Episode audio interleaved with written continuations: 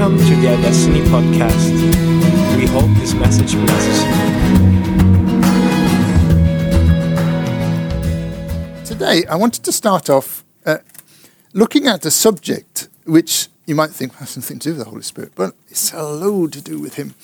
And that's all to do with this subject of the flesh and the Spirit. Remember, it talks about don't walk in the flesh, but walk in the Spirit. And it's like all of this debate about how do I walk in the Spirit then? How do I not let the flesh dominate me and overpower me? Because, you know, you hear stories about how the flesh is so powerful and how it becomes so um, overwhelming for people.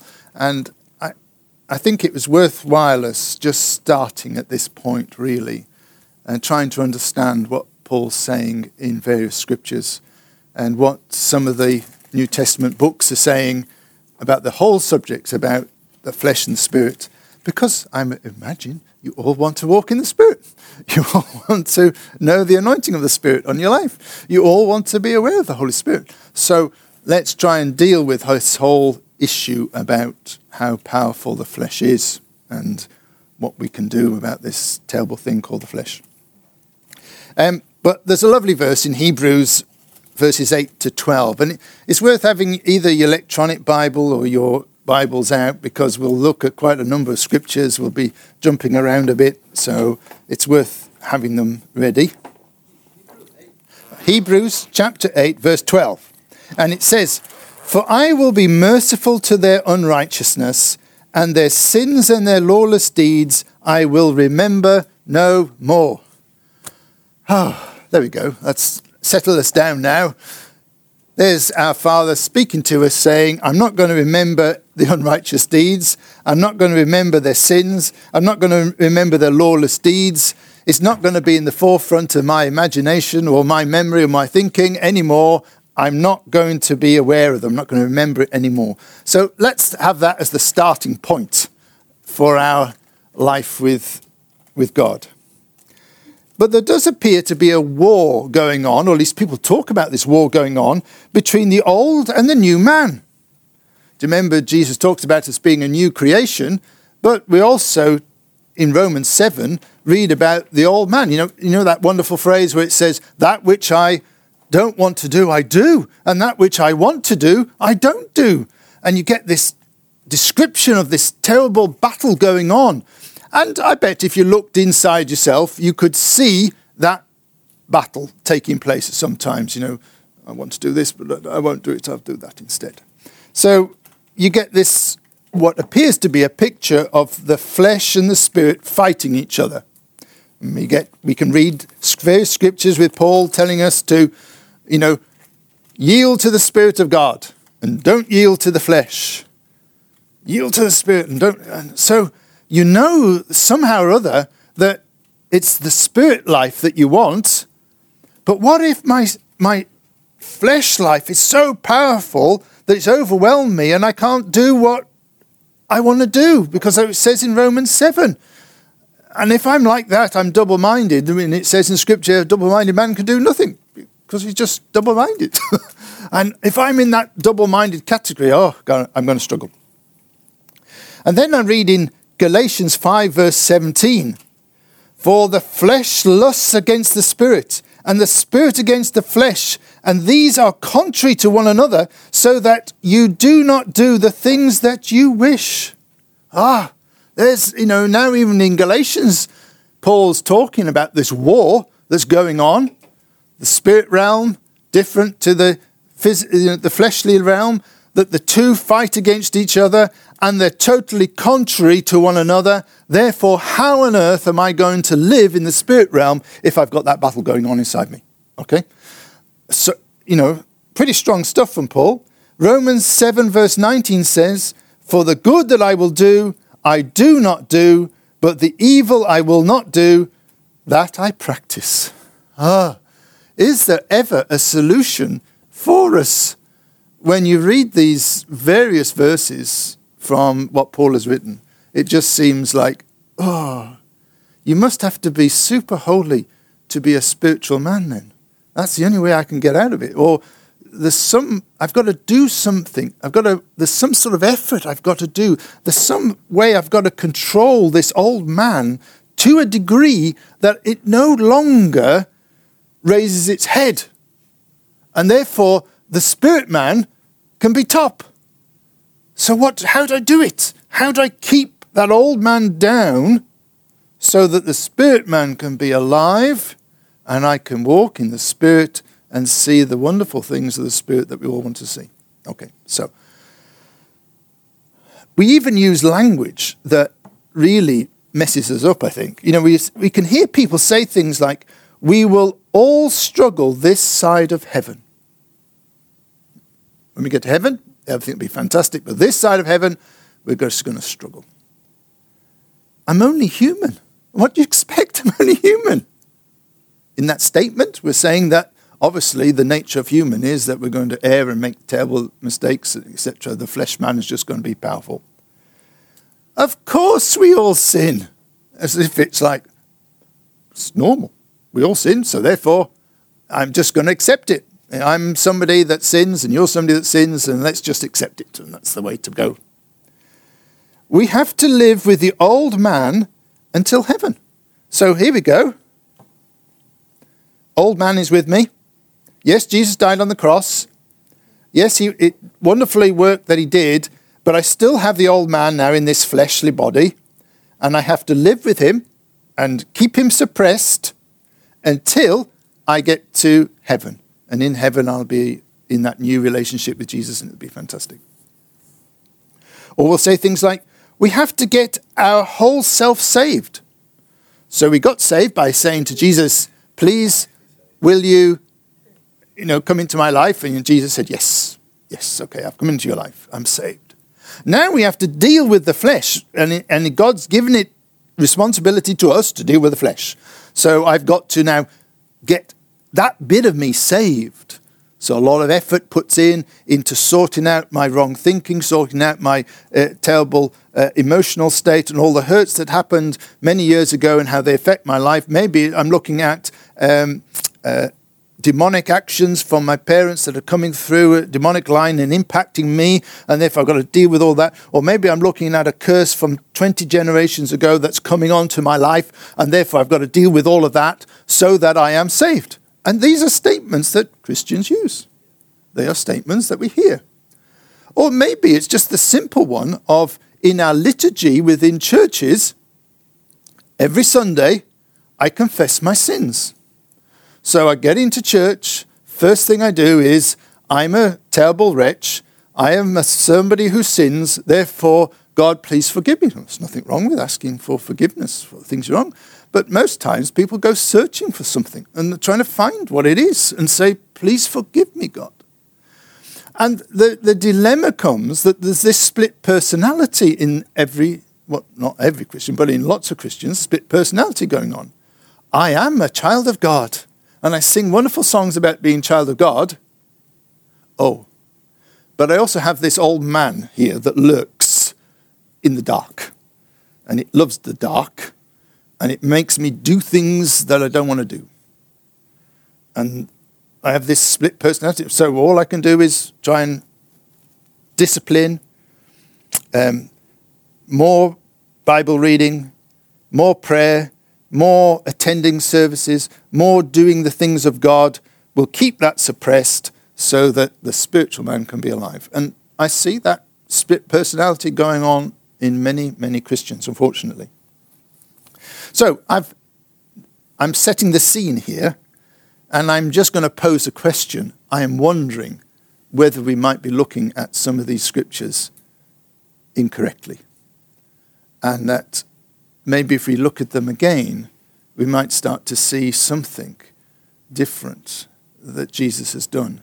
And if I could see it differently, and if I could have my mind renewed, I might discover that I live a spiritual life in a much different way than I have been doing.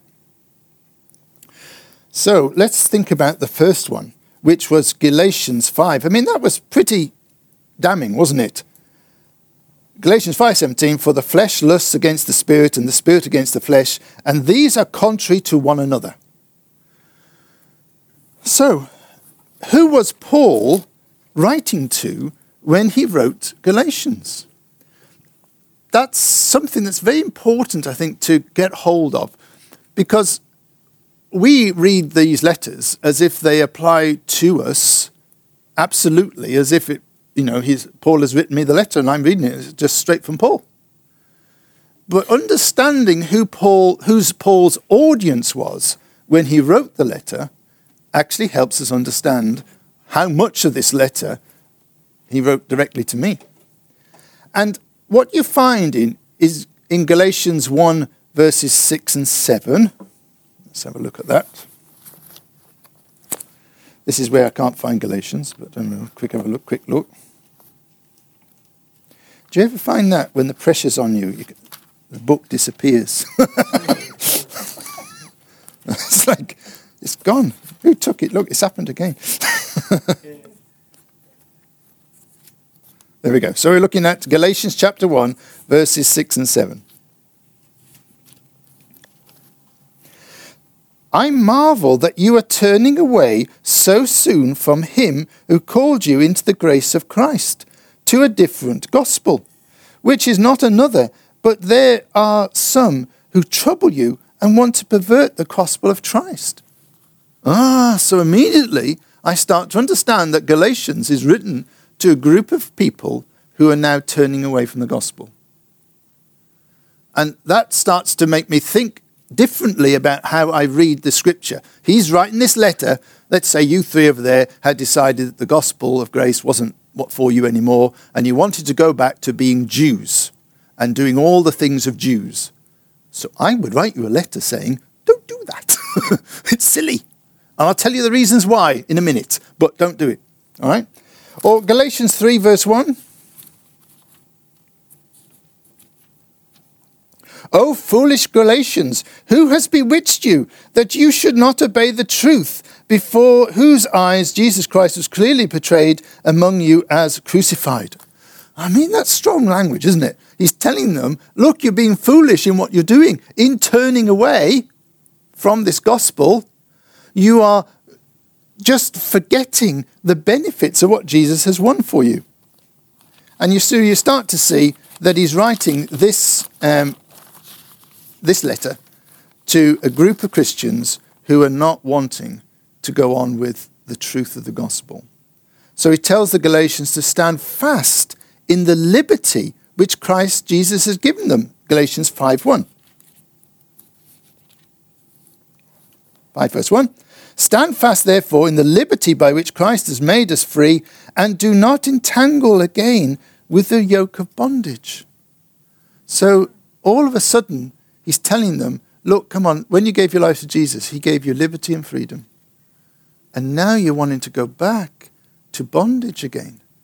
Don't do it. Okay?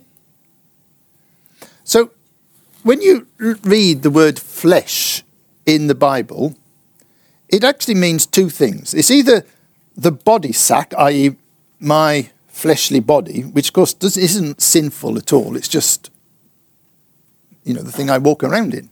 You know, there's nothing wrong with it at all. It's just my physical body. Or it means an inward element that produces evil acts. So when it's using flesh, it's saying to you, there's something inside you that produces evil acts. And that's the only two ways that the word flesh is used in, with Paul. So here, in Galatians, he is saying this flesh, when he talks about flesh, he means this inward element that produces evil acts. And we'll talk about that more in a bit. So in 517, Paul is warning the Galatians that the flesh, this inward element that produces evil acts, is contrary to the Spirit. That's what he's just telling them. And he says, if you go away from the liberty that Jesus has given you, you're going to find that this flesh thing bites you. All right? But if you live in the liberty that Jesus has given you, you'll find something else wonderful covers you. Let's look at Romans 7. Because chapters 6, 7, and 8 within um, the Romans it's probably the most confusing chapters for Christians because in six it's like, oh, everything's done for me by Jesus, it's fantastic. Seven is, woe a me, I'm a terrible, terrible person. Eight, there's no condemnation in my life. Uh, it's like, well, which one am I? You know, am I the one in six where everything's fantastic? Am I the one in seven which everything is bad? Or am I the one in eight where there's no condemnation? I haven't a clue. And it's again, it's understanding who he wrote chapter 7 to. Um, so let's have a little look at that. Romans 7.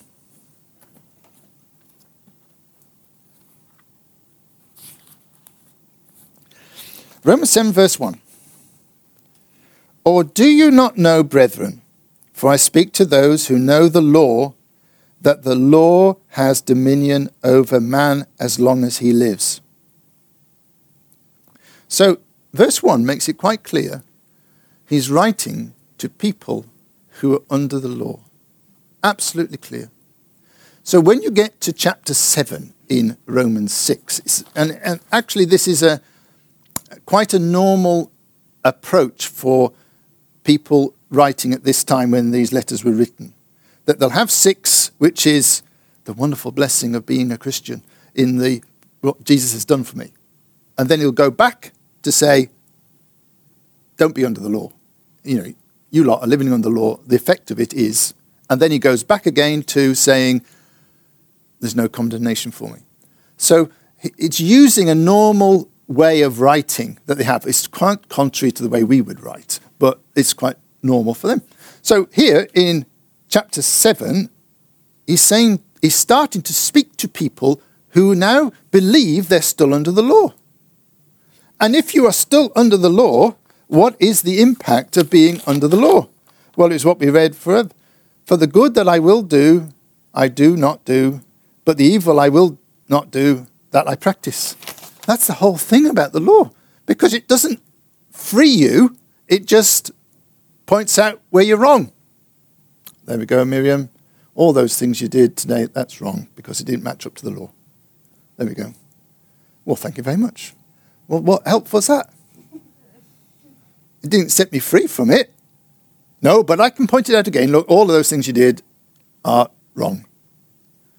Yes, I know, but it didn't set me free. Well, I didn't say that I was giving you something that would set you free. I just gave you the good, which is the law, which is what? Perfectly good. but it doesn't help you at all with the very root problem, which is an inward element that causes sinful acts. I want somebody to deal with that, please. so, anyway, Romans, I'm trying to point out to you, Romans is writing to people who are found under the law. Romans 3:20 just so we understand clearly. Yeah, go on. It's really lovely what you're saying there. This is uh, absolutely just mind blowing for me. So you're right to say if you are suffering from those things, the reason why you apply is because you're under the law. Yes. you, you, with grace, you cannot have a bit of both. You, you, you, you, can't, you can't have a bit of both.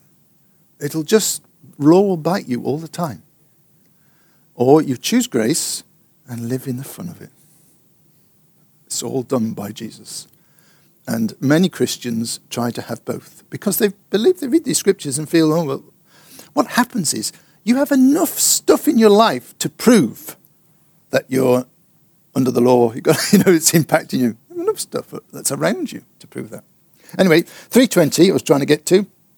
And it says, Therefore, by the deeds of the law, no flesh will be justified in his sight, for by the law, the knowledge of sin. So, the purpose of the law was to reveal sin.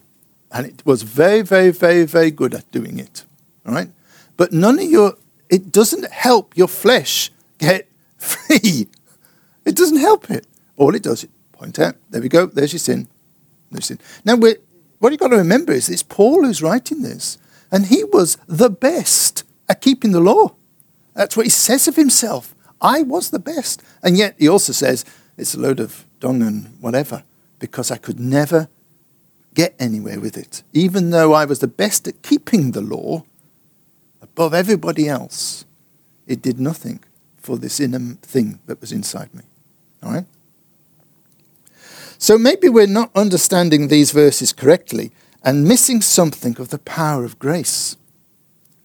And I think what I'd like to do is just look at what Jesus did for us on the cross and try and understand what he did and therefore where we choose to believe.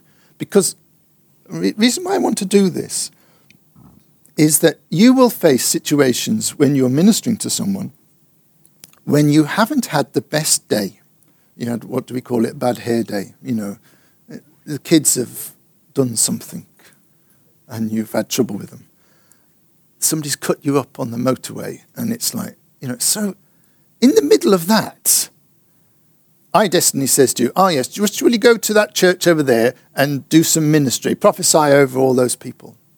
And you're going to walk in with that all over you. Now, does that mean you can't minister to them?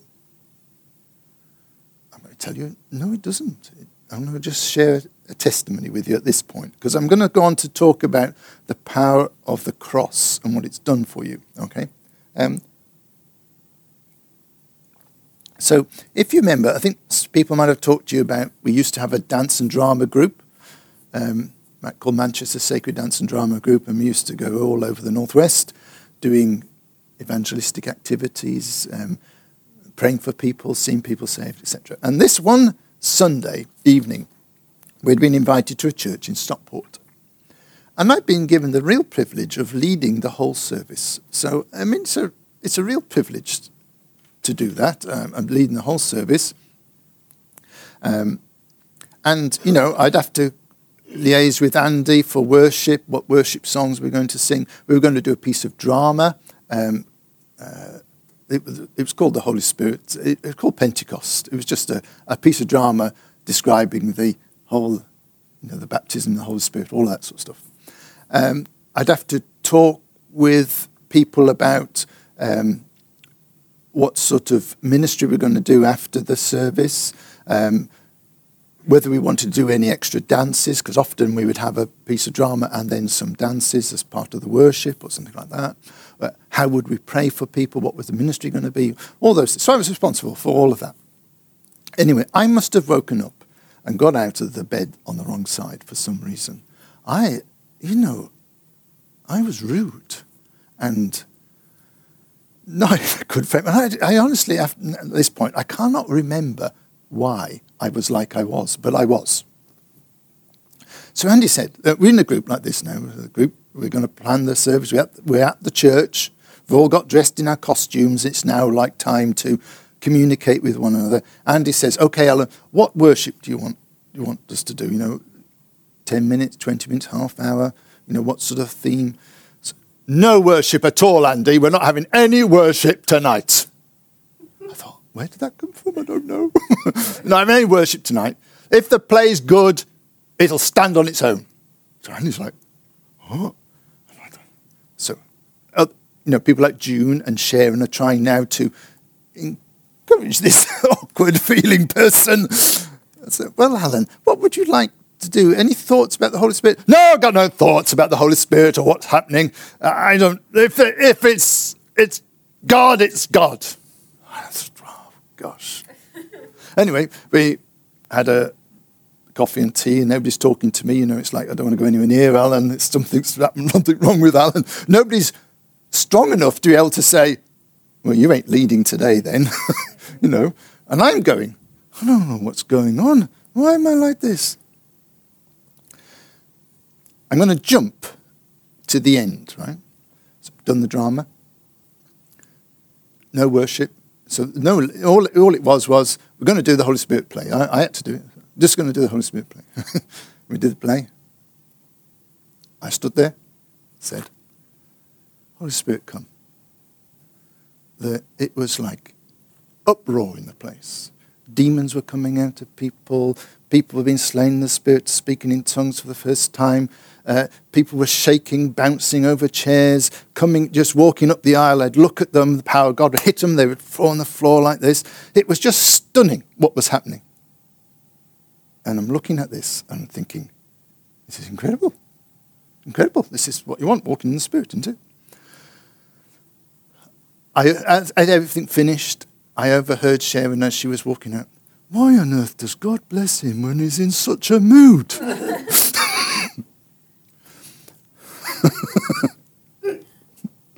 right.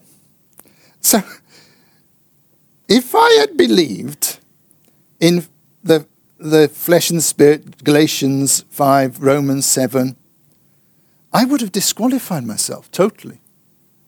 I wouldn't have been able to minister to people because all of those things, it's just like the flesh was overwhelming, it's just powerful, right? What I had done was turned round, looked at Jesus, and said, I'm sorry. I do not understand why I'm like this today. So I'm just sorry. Do you know when you ask for forgiveness, He forgives you? It's just true. And the whole place of our life with Jesus is just one of just say sorry. If I had been more mature, I was a younger man then, if I was more mature, I would have just said sorry to everybody else as well.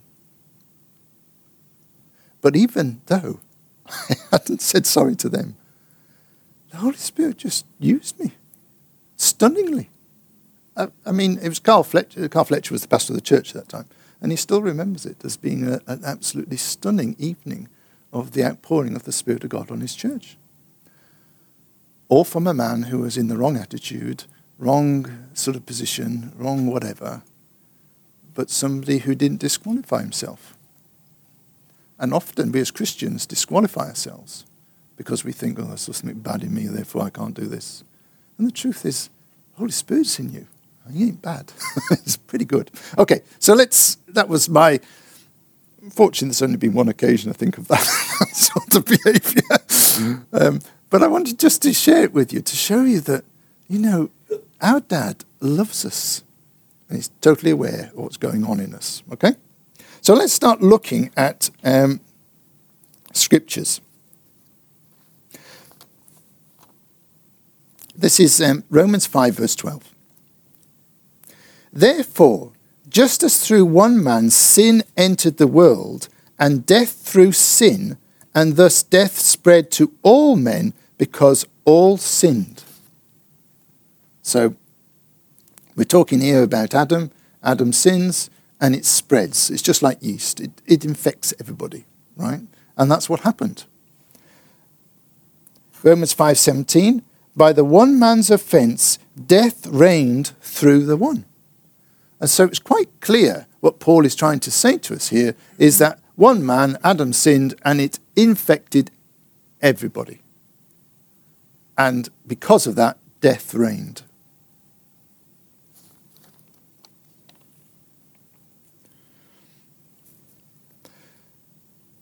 So the law came through Moses, and although the law was good, it did not lead to any life.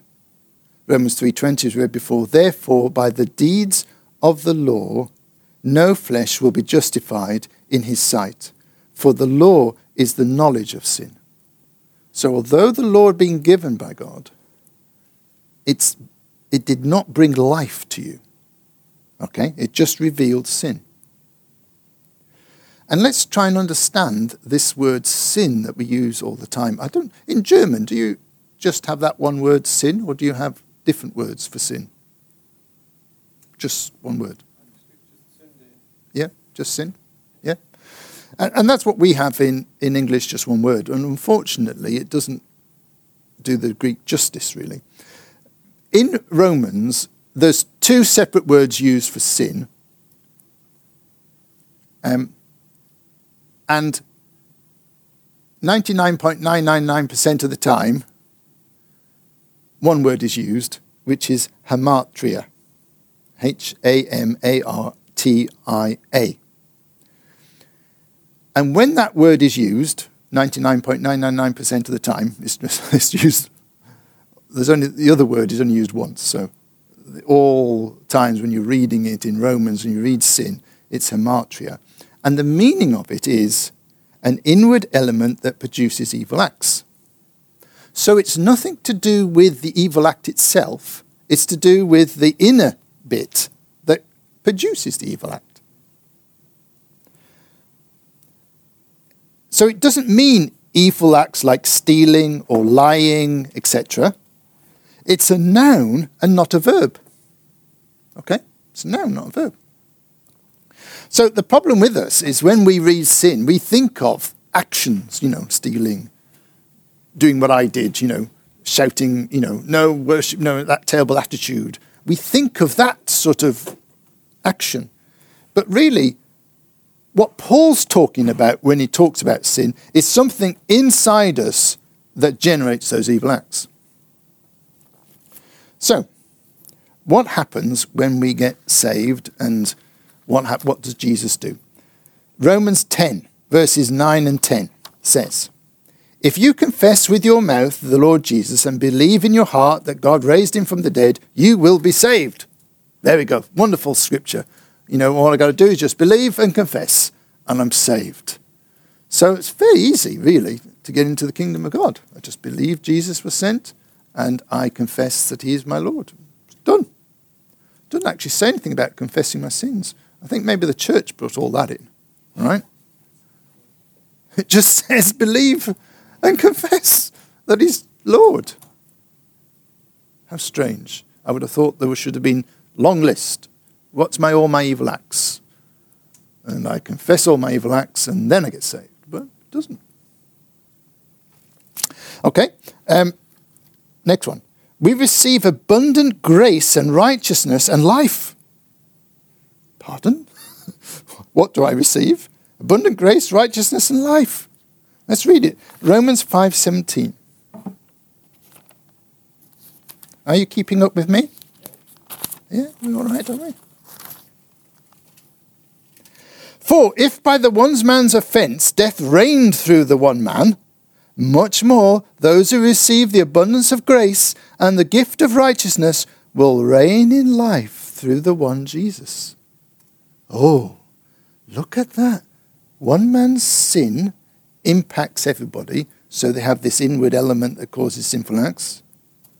One man's action, Jesus, means that I will reign in life. Ha! Right now I'm reigning in life. He's done it for me. Um, 2 Corinthians 5.21.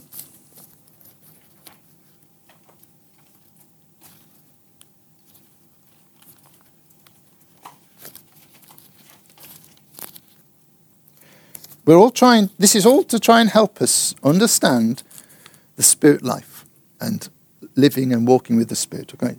So 2 Corinthians 5.21, For he made him who knew no sin to be sin for us, that we might become the righteousness of God in him. So Jesus was made sin. And what's the impact of that? I am righteous. You know, all the new creation week you've been learning about you are righteous, you are blessed, you know, whatever. This is it. Jesus is what Jesus did makes me righteous. The word become there can be a little bit awkward for us in English because we think of it as being a progression. So somewhere over there I become righteous, but today I'm not really righteous. Now, it didn't really mean that. It means instantly I become righteous. I am righteous. And that's why we would say to you, just practice saying it. I'm righteous, I'm righteous, I'm righteous. And if I'm righteous, I'm not quite sure why every Sunday I'm wanting to confess my sins. Just a little point. Uh, we receive eternal life, Romans 5.21. Romans 5.21.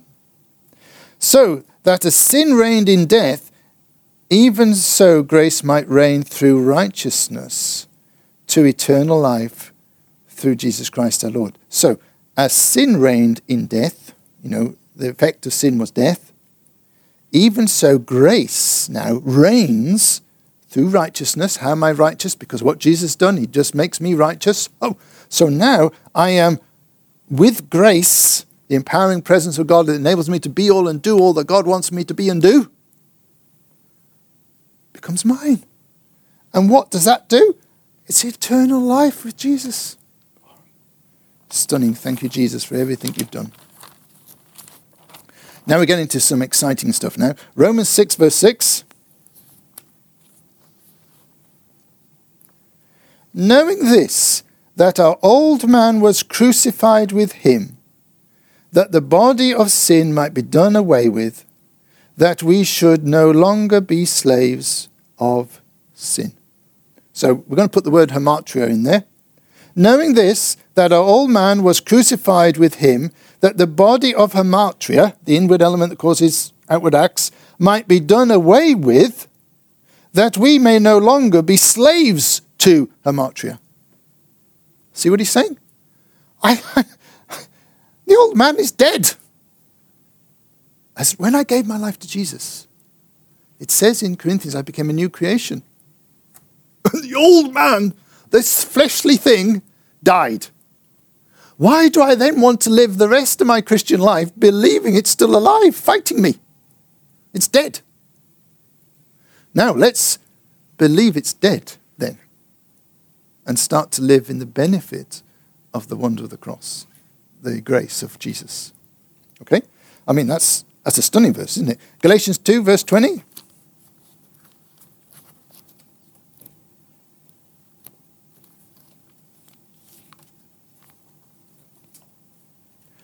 Galatians 2, verse 20.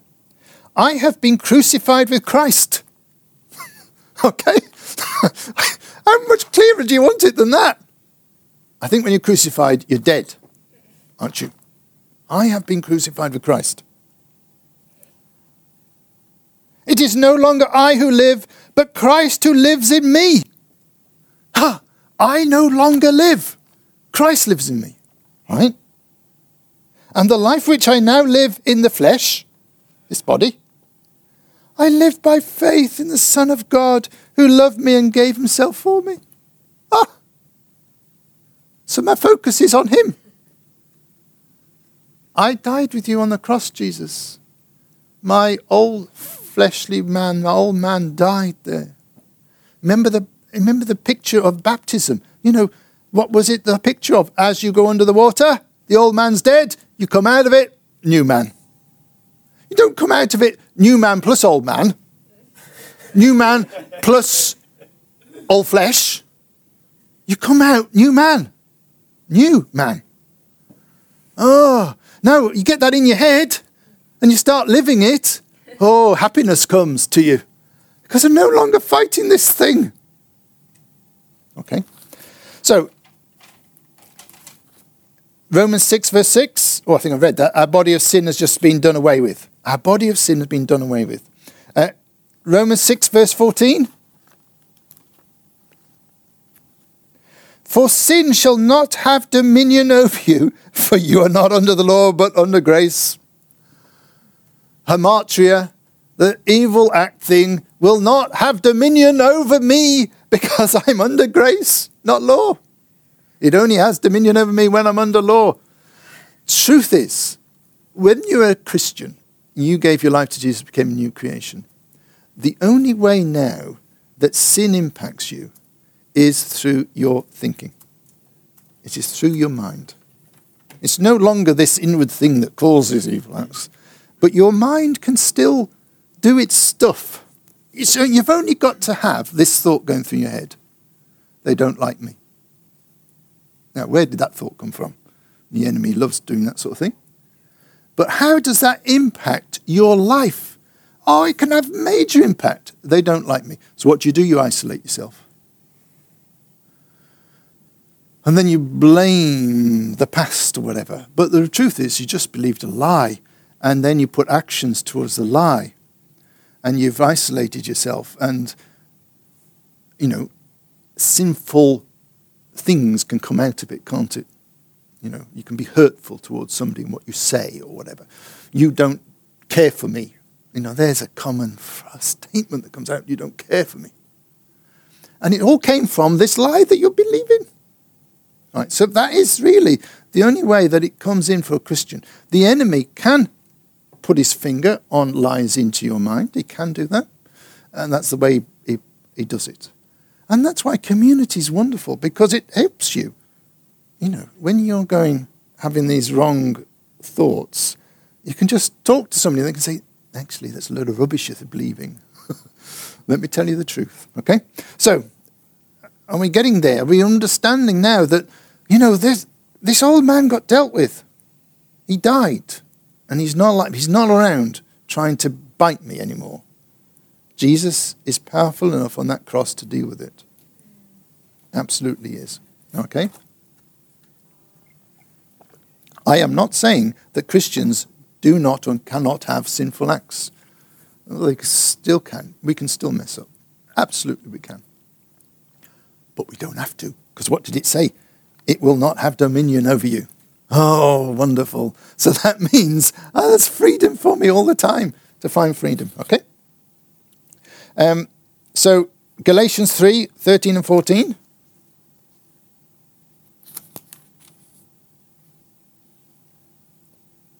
Christ has redeemed us from the curse of the law, having become a curse for us, that the blessing of Abraham might come upon the Gentiles in Christ Jesus, that we might receive the promise of the Spirit through faith.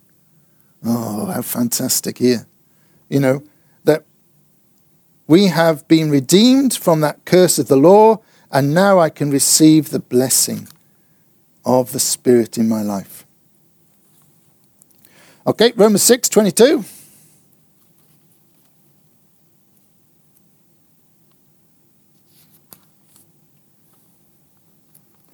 But now, having been set free from the sin and having become slaves of God, you have your, you have your fruit to holiness and an end, everlasting life. And now, having been set free from sin and having become slaves of God, you have your fruit to holiness and the end, everlasting life. And there it is. There's no condemnation. In fact, we'll look at that when Romans 8, verses 1 and 2.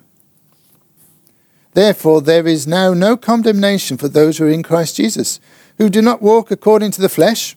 No, I don't. Because it's dead, and I'm not walking according to it. But according to the Spirit. Yes, I do walk according to the Spirit. So now I've got to deal with my brain because my brain will tell me today you must be walking according to the flesh, tomorrow you must be walking according to the spirit, day after you must be according to the flesh, day after that walking to the spirit. And I go double minded. No, the truth is, I, as a Christian, I walk after the spirit. All of them. Every person who gave their life to Jesus walks after the spirit. Can they still do wrong deeds? Yes, they can, unfortunately. Do they need to do wrong deeds? No, they don't. And I think that's where it is. Um, we, are, we as a church are not saying that you know you are you never ever sin again. That would be nonsense. Of course you do. You only have to live with you for a week to find that out. But you don't have to, and it doesn't have to have dominion over your life. And how do you deal with it? You just say sorry. And if you have played with awful thoughts, a simple technique is to say, I don't need that thought anymore. And you just declare, I don't need it anymore. And all of a sudden, that thought has no power over you, it just dwindles away, and you can now start believing a new thought, lovely thought from God. It's fantastic. You remember the woman caught in adultery? Um, you know, she's there, and she has committed sin. She has done it. Everybody's gone around them to judge her, aren't they? They know she has. The law says you've got to stone her. Jesus, what are you going to do? He's just drawing something on the floor down here. And he says to people, Well, I tell you what, if you are without sin, then you cast the first stone. And everybody goes, Well, that's not me then. and they walk away. And she's looking at him, he's looking at her, and he says, Is there no one to condemn you? No, sir. And he says, I do not condemn you either. How intriguing to me. If we put our old Christian thinking hat on, we want to be punished. Surely Jesus is going to punish us for, for doing this. And he says, I don't condemn you either. And then he says another wonderful thing. He says, Go and sin no more. And do you remember, I think I've said to you, is that the Word of God contains within it the power to do what it goes out to do. An example Peter's in the boat, Jesus is walking on the water. Peter says, If it's you, Jesus, tell me to come. Jesus says, Come. Peter gets out of the boat and walks. How can he walk on water? Because the word coming from the word of God, get what I mean? Jesus is the word of God. The word coming from the word of God, come, contains within it everything necessary for you to do the miracle, which is walk on the water. There was nothing in Peter that enabled him to walk on water, but the word contains everything necessary. So as that word hit Peter, he could do the miraculous thing of walking on water. As soon as he stopped believing in that word, i.e., looking at Jesus, and he looked at the water, he began to sink, didn't he? It's the same thing going on here with the lady who's caught in adultery. He says, Sin no more. What's the impact of the word of God, Jesus, saying, Sin no more? It's, and it's not condemnation because it can't be, because he says, I don't condemn you. And it's not an instruction to go and do the impossible because he knows she can't do the impossible. I sin no more. So contained within it is the power for her not to sin anymore. That's what we've just been reading in Romans. Oh, I'm free. it, the word of God hitting my life means it contains everything necessary for me to live the way Jesus wants me. Remember, what it says is that you've been given everything for godly life. Oh, if I've been given everything for a godly life, what have I got to do to make a godly life? Uh, nothing. I've just got to enjoy it. Get what I'm trying to get at? um, so, verse 2 of 8 says, For the law of the Spirit of life in Christ Jesus has made me free from the law of sin and death. I mean, it's just wonderful. I am free from that law that caused sin and death. So if I'm free from it, I've got to be free from it, haven't I? Haven't I? Or is there something, you know, I'm free, but there's a bit here. I'm free, but I, as soon as I start to put the but, then I'm trying to work something out myself. And my salvation is something I do and he does I've got a feeling I'm not quite good enough to do that, big enough, whatever. I think I like to trust that what he did was perfect and did it for me. Okay? 1, 2 Corinthians 5.17 says, I become a new creation. A new creation. Oh, 2 Corinthians 5, verse 17. So, if I'm a new creation, I'm new, aren't I? The old went and I became new.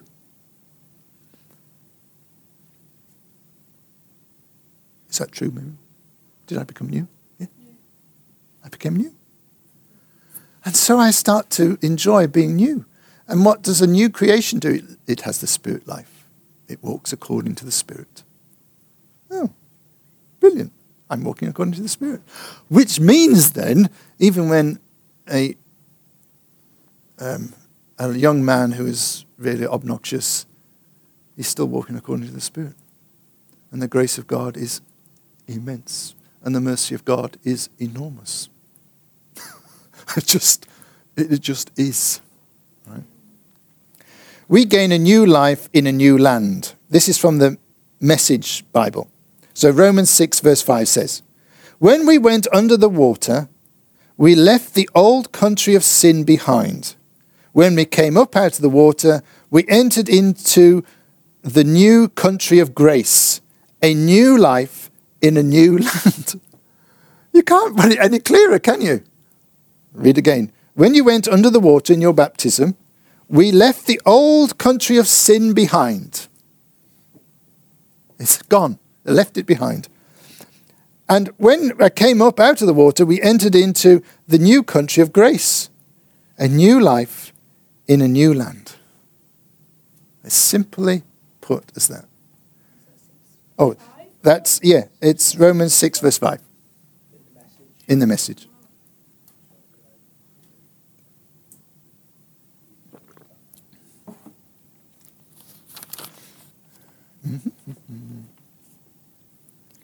And you receive all of this, and it's not any of your efforts. All, what did it say in Romans I had to do?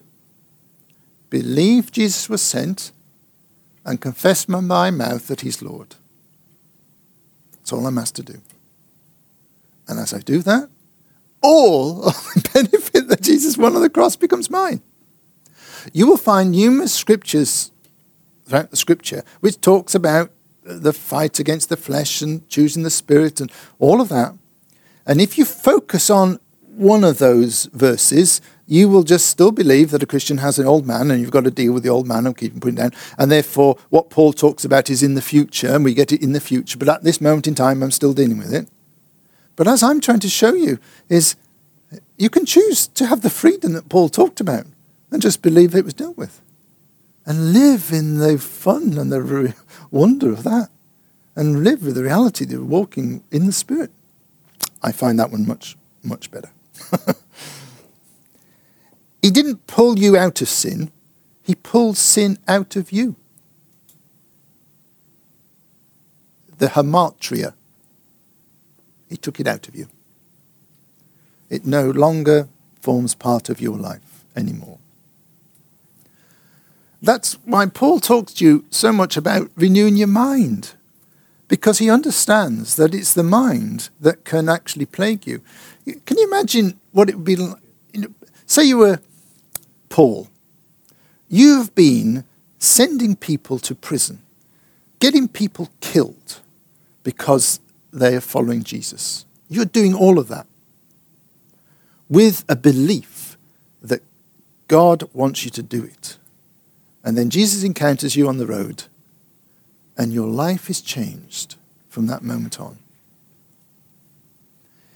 If he hadn't had the revelation that his old sin life had been pulled out of him by Jesus, then all the acts that he'd done with all of those Christians would have condemned him forever.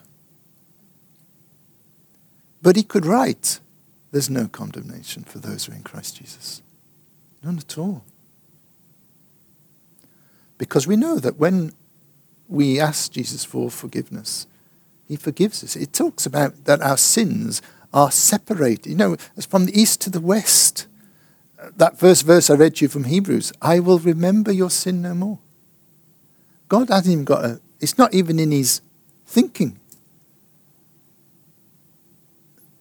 wonder if Andy's got a sin. I'll have to try and look in my book. No, not even remembering it. So, so I, you know, I, I used to be an Anglican, and therefore we used to say our liturgy every Sunday, and every Sunday it was, "Oh, poor is me, I am woe, I'm terrible, I've done so many bad sins." At least that's what it always felt like. And I always knew that Jesus would forgive me, but you always were searching for something to, you know, say, "I'm sorry for." And the reality is, he's done it all. In fact, Phil will probably talk to you more about that the words for, for, um, for you know, our forgiveness, it's like we're under a waterfall of forgiveness that continually happens over our life. It just, that's the way it's written, it's just continual flowing. Oh, that's the blood of Jesus. It didn't, uh, 2,000 years ago, yep, it's done. It just has a continual impact on us. You do not have to live with sin anymore because it got ripped out of you, right?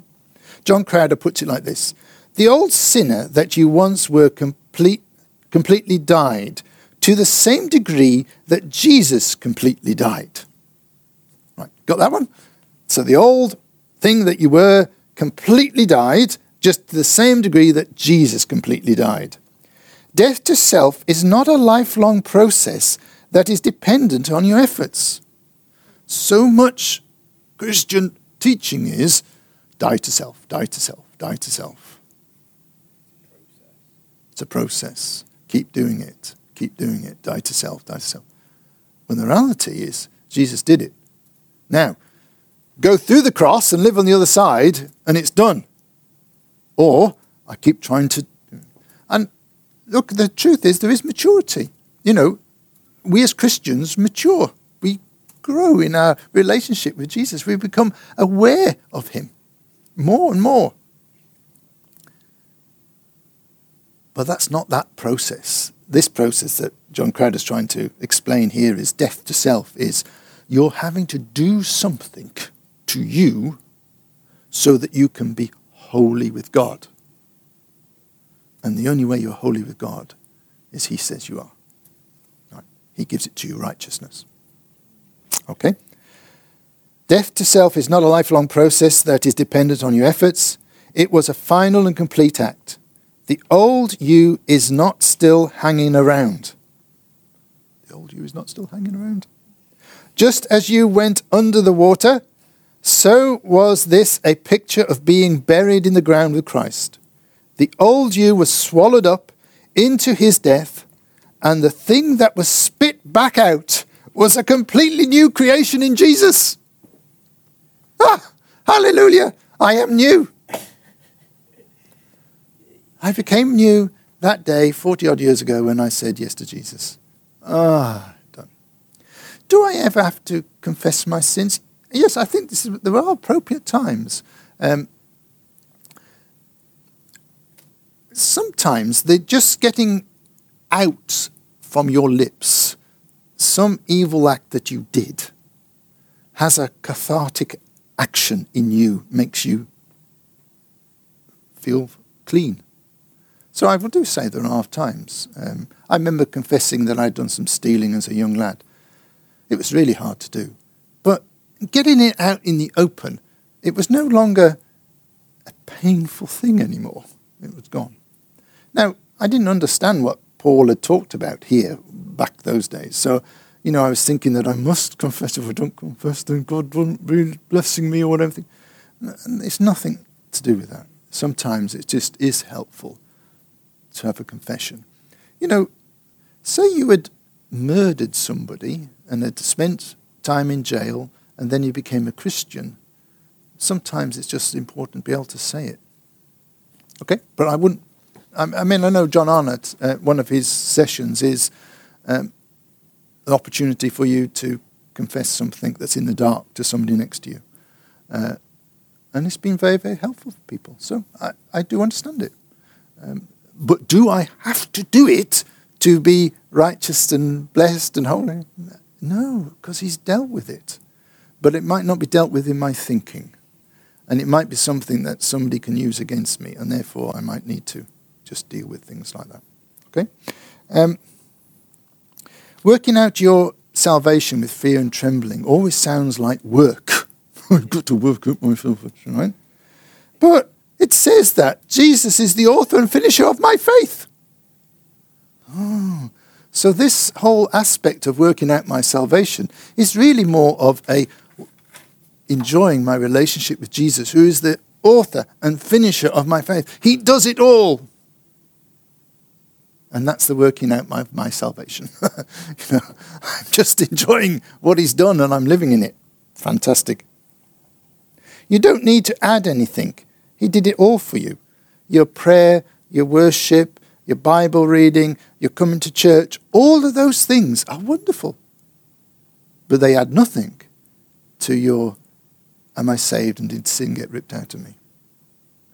They add loads to your wonderful relationship with Jesus. They are wonderful prizes, but don't use them to be more holy or more full of the Spirit or to walk in the Spirit because that's not where it comes from. It comes from what Jesus has done. Okay? And just believe and confess what he's done for you. Just make it part of your life. I am holy. I am righteous. I'm walking in the Spirit.